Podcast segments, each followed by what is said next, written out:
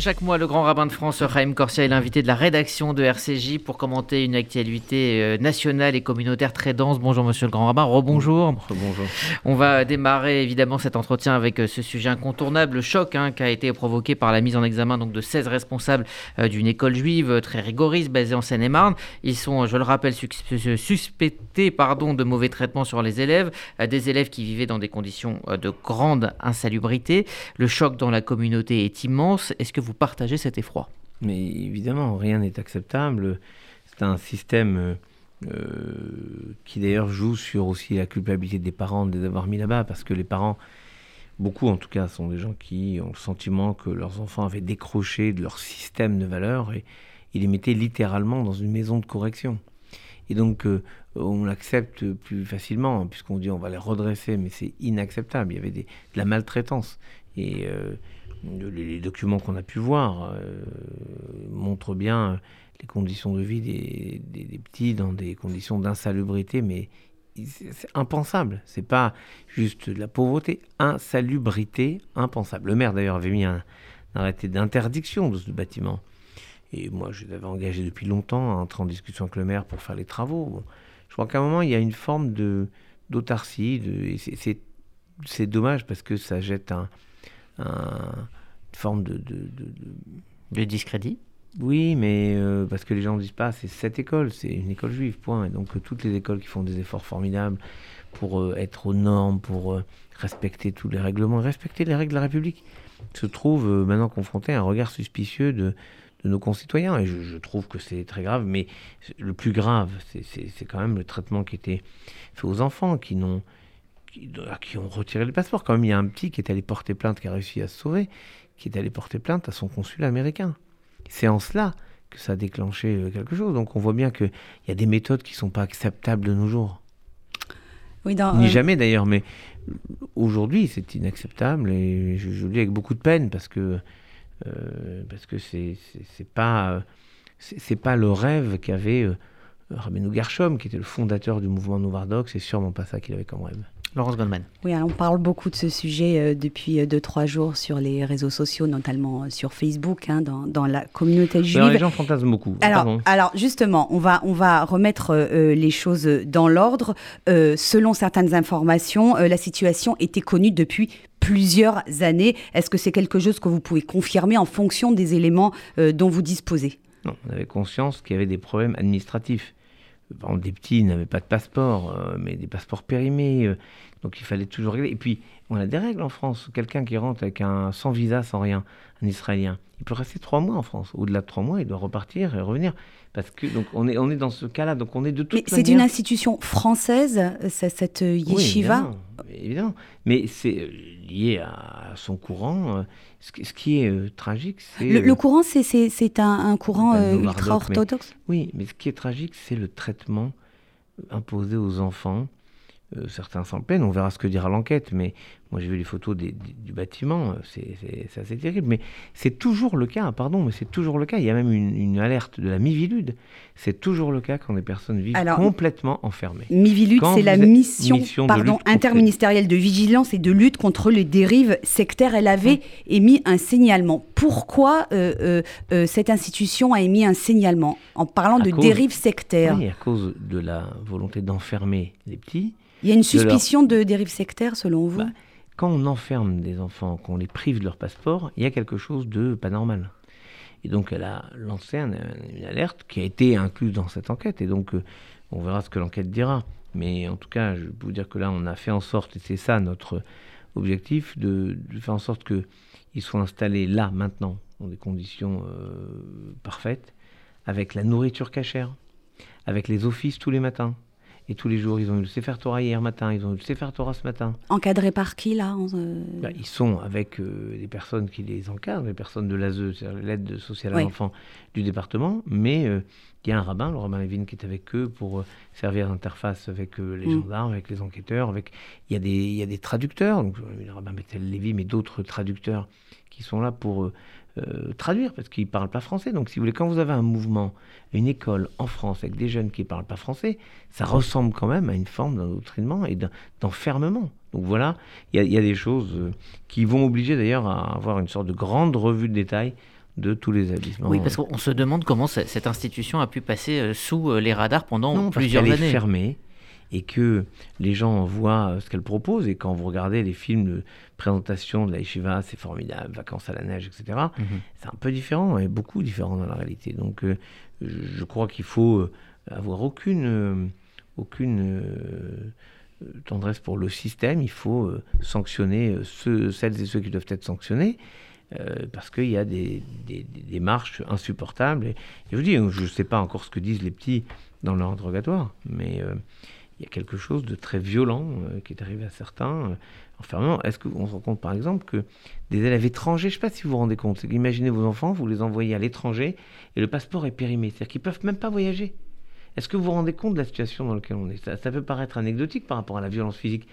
Mais quand vous n'avez pas de passeport, vous êtes bloqué, enfermé. Et donc vous êtes illégal ici, dans l'impossibilité de rentrer chez vous. Et là, euh, vous avez vu tout à l'heure le porte-parole de l'ambassade, je peux vous dire que le service des consulats israéliens travaille à leur faire établir ceux qui n'ont pas des passeports nouveaux. Et pour les Américains? Les Américains, c'est un autre système, mais je crois que leur passeport est en règle. Mais la question est eux aussi de la durée de mm. séjour ici. Euh, est-ce que vous avez une idée du nombre d'institutions de ce type qui existent en France, euh, qui sont hors, hors contrat Vous êtes en train de vérifier? On va vérifier. Je demandais là à tous les grands mains régionaux. Ça, ça, serait de quel ordre? Une dizaine? Une centaine? On vérifiera. Il y a très peu, il y a très peu vraiment de, de systèmes complètement en autarcie. Très peu. D'abord parce que en général ils sont dans les villes où ils sont euh, avec euh, un flux de, personnes. Et puis c'est une grande différence.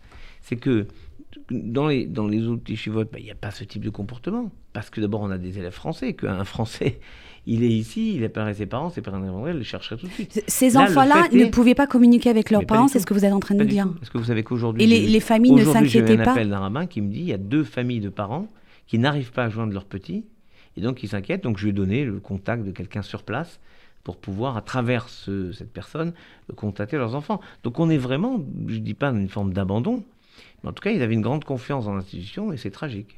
Euh, qu'est-ce qui, sur un plan, on va dire, religieux, spirituel, Rien. Euh, euh, pourrait motiver un, ascétisme aussi extrême? C'est, Rien, c'est, pas, de forcément... c'est de la maltraitance. Oui, et c'est pas compatible avec le judaïsme? Non, rien. Et sauf la volonté de redresser, c'est-à-dire de sanctionner, de faire mal. Et moi, je dis que c'est et là, on, est, on est assez loin de la Torah très loin. Est-ce qu'il euh, il va y avoir une procédure euh, Il y a une enquête de police et peut-être une, procédure judiciaire ça, demander au service juridique, mais enfin, au service du ministère de la Justice. je, ne sais pas. Là, pour l'instant, moi, mon seul objectif, c'était de répondre aux demandes, de suggérer. Parce qu'il faut, il faut imaginer ce que ça veut dire d'arriver à convaincre euh, des services d'enquête de donner, et l'ASE, local, enfin l'aide sociale à l'enfance du département, de leur donner du cachère, de les mettre dans une maison à part, seul. Ça a été une longue négociation. Je veux vraiment rendre hommage au rabbin Lévin qui a été formidable dans cette négociation. Euh, on a été alerté en amont, on a pu préparer euh, l'accueil de ces enfants parce que c'était terrible. Le, les il y a un soutien psychologique pour ces enfants? Il y a, il y a proposer son mm. aide et en cas de besoin. Le problème, c'est qu'ils ne parlent pas français. Donc, les parlent hébreu, les Israéliens.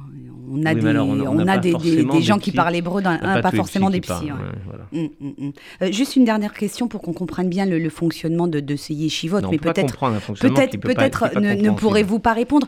Euh, certains des enfants avaient 12 ans et certains étaient français. Est-ce qu'ils suivent euh, l'enseignement de l'éducation nationale? Bah, Évidemment que non. Donc c'est aussi un problème. Vous dites à 12 ans, ils étudient toute la journée, comme au Cheder.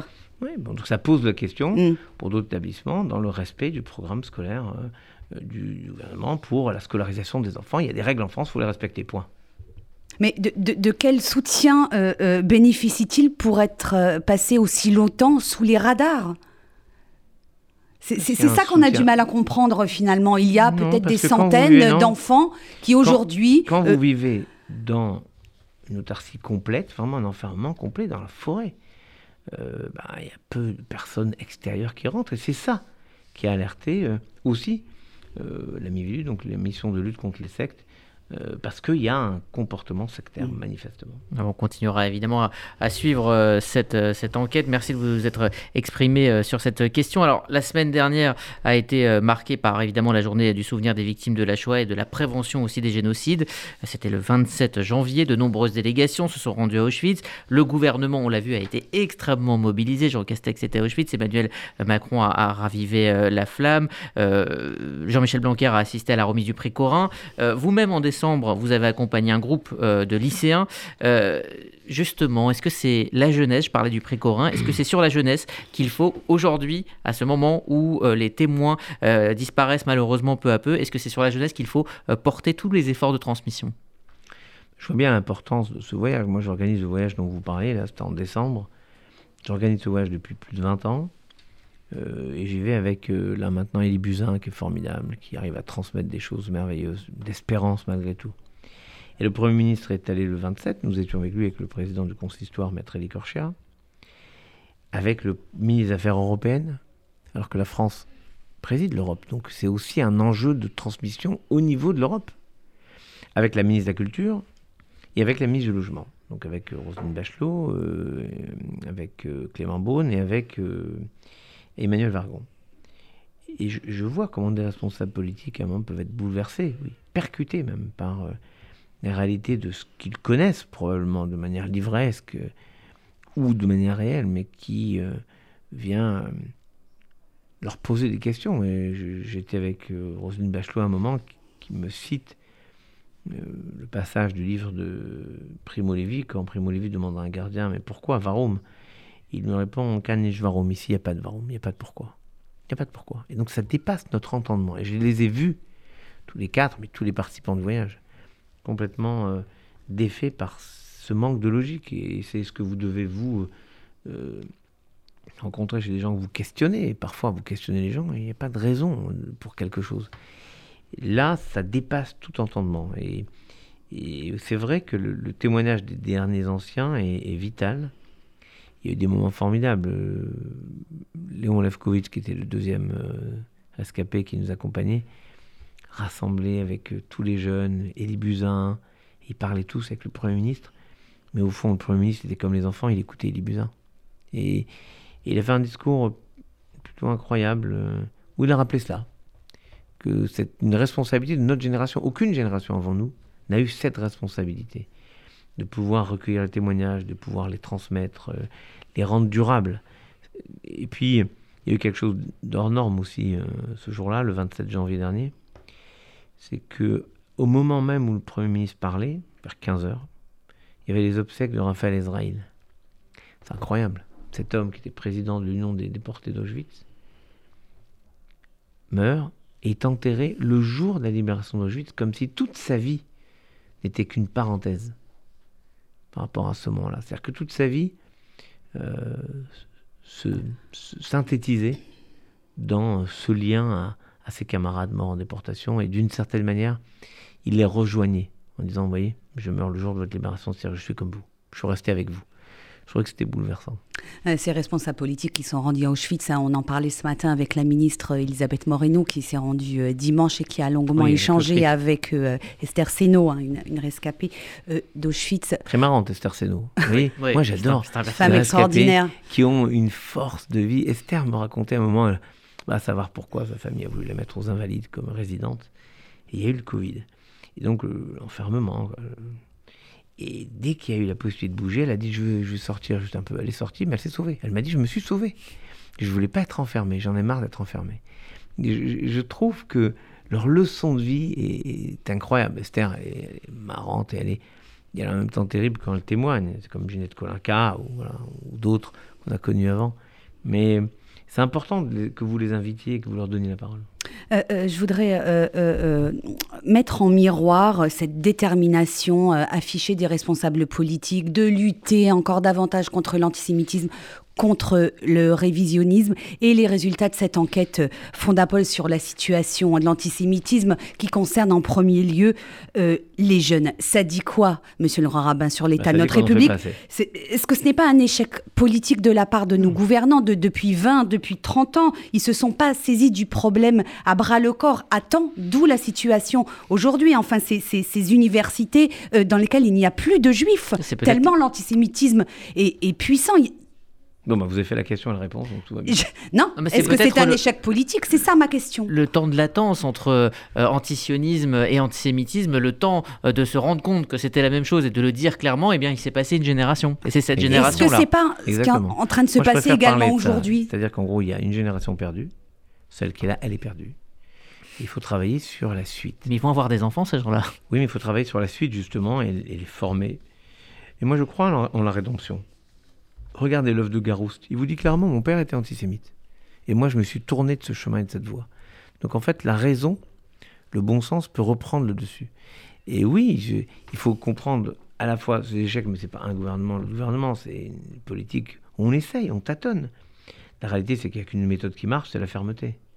Et la fermeté, les magistrats sont libres d'interpréter les choses et de donner le quantum des peines. Et au lieu de tergiverser sur euh, comment il l'a fait, quel on devrait immédiatement entrer dans une logique de réparation. Et, euh, et ça, hein, je, dis qu'on ne sait pas faire. Il y, a, un véritable manque euh, de certains. Alors je comprends tout de l'indépendance des magistrats, je ne veux pas qu'on leur donne des ordres. En revanche, ils pourraient suivre une politique pénale qui sanctionne réellement, rapidement, de manière évidente, visible, euh, les comportements insupportables du quotidien. Et, vous voyez, par exemple, quand vous vous dites, euh, c'est terrible, j'étais à côté de vous, là, j'ai tétanisé. Un an avant que ça débouche, alors qu'on a les noms, on a les trucs, on les connaît, ce sont des récidivistes, des petits salauds, quoi. Qu'est-ce qu'ils font à l'université? L'université ne peut pas faire le ménage chez elle? Donc on voit bien qu'il y a une sorte de bah, accoutumance, accoutumance. Et c'est ce que disait Peggy. Il y a pire que les âmes perverses, il y a les âmes habituées. Eh ben moi je pense qu'il faut qu'on se déshabitue d'un niveau euh, jugé acceptable d'antisémitisme. Il ne y avoir aucun acte antisémite. Une réponse terrible. Et il n'est pas trop tard pour relancer cela. Et je vous garantis que je sors du studio et j'appelle le ministère de l'Enseignement supérieur pour voir où en est la suite de cette procédure et pourquoi ça a traîné autant. Alors justement, on va parler de, fermeté euh, avec euh, euh, ce qui arrive à la journaliste Ophélie Meunier qui est menacée de mort suite à un, reportage sur l'islamisme à Roubaix et ailleurs en France. il y a eu des réactions, des rédactions, elles ont tardé à venir, des réactions des politiques qui ont aussi tardé à venir. On sent quand même une, peur qui, traverse ces rédactions parisiennes, qui n'arrivent pas forcément à faire bloc derrière, derrière elles et derrière donc ce métier de journalisme, derrière la liberté informé. Euh, j'imagine que justement euh, l'erreur de Charlie Hebdo, c'est-à-dire de laisser Charlie Hebdo tout seul, euh, n'est pas à reproduire. Oui, et on voit bien d'ailleurs le, le courage n'est pas forcément une vertu très répandue dans les rédactions. Et puis c'est en gros, j'ai vu un livre formidable, une fille qui s'appelle Adeline Baldacchino qui parlait de l'ENA et qui disait en fait, moi, ce que j'ai le plus détesté, c'est le PDV, MV, PDV. Pas de vague, mon vieux, pas de vague. Comme si euh, pour durer, il faut surtout pas faire de vagues. Mais moi, je, trouve que voilà, cette journaliste, elle est exceptionnelle. Je, je, voulais parler d'un autre journaliste, ce journaliste qui fait le livre Les Fossoyeurs sur euh, les, scandales, le scandale des, du traitement euh, des personnes âgées, c'est-à-dire nos parents. C'est pas quand on dit des personnes âgées, c'est lointain, mais il faut penser ce sont nos parents comment ils sont traités dans ces maisons de. Moi, je vais régulièrement voir des personnes âgées dans des établissements. Bon, euh, évidemment, moi, je vois pas tout ça, mais je trouve ce, ce journaliste a eu un courage incroyable et une éthique hors norme, parce que quand on sait, et ça m'a été confirmé aujourd'hui, parce qu'il se trouve que son éditeur est le même que le mien, que on lui a proposé 15 millions d'euros pour arrêter son enquête et ne pas diffuser son livre, eh ben je dis bravo.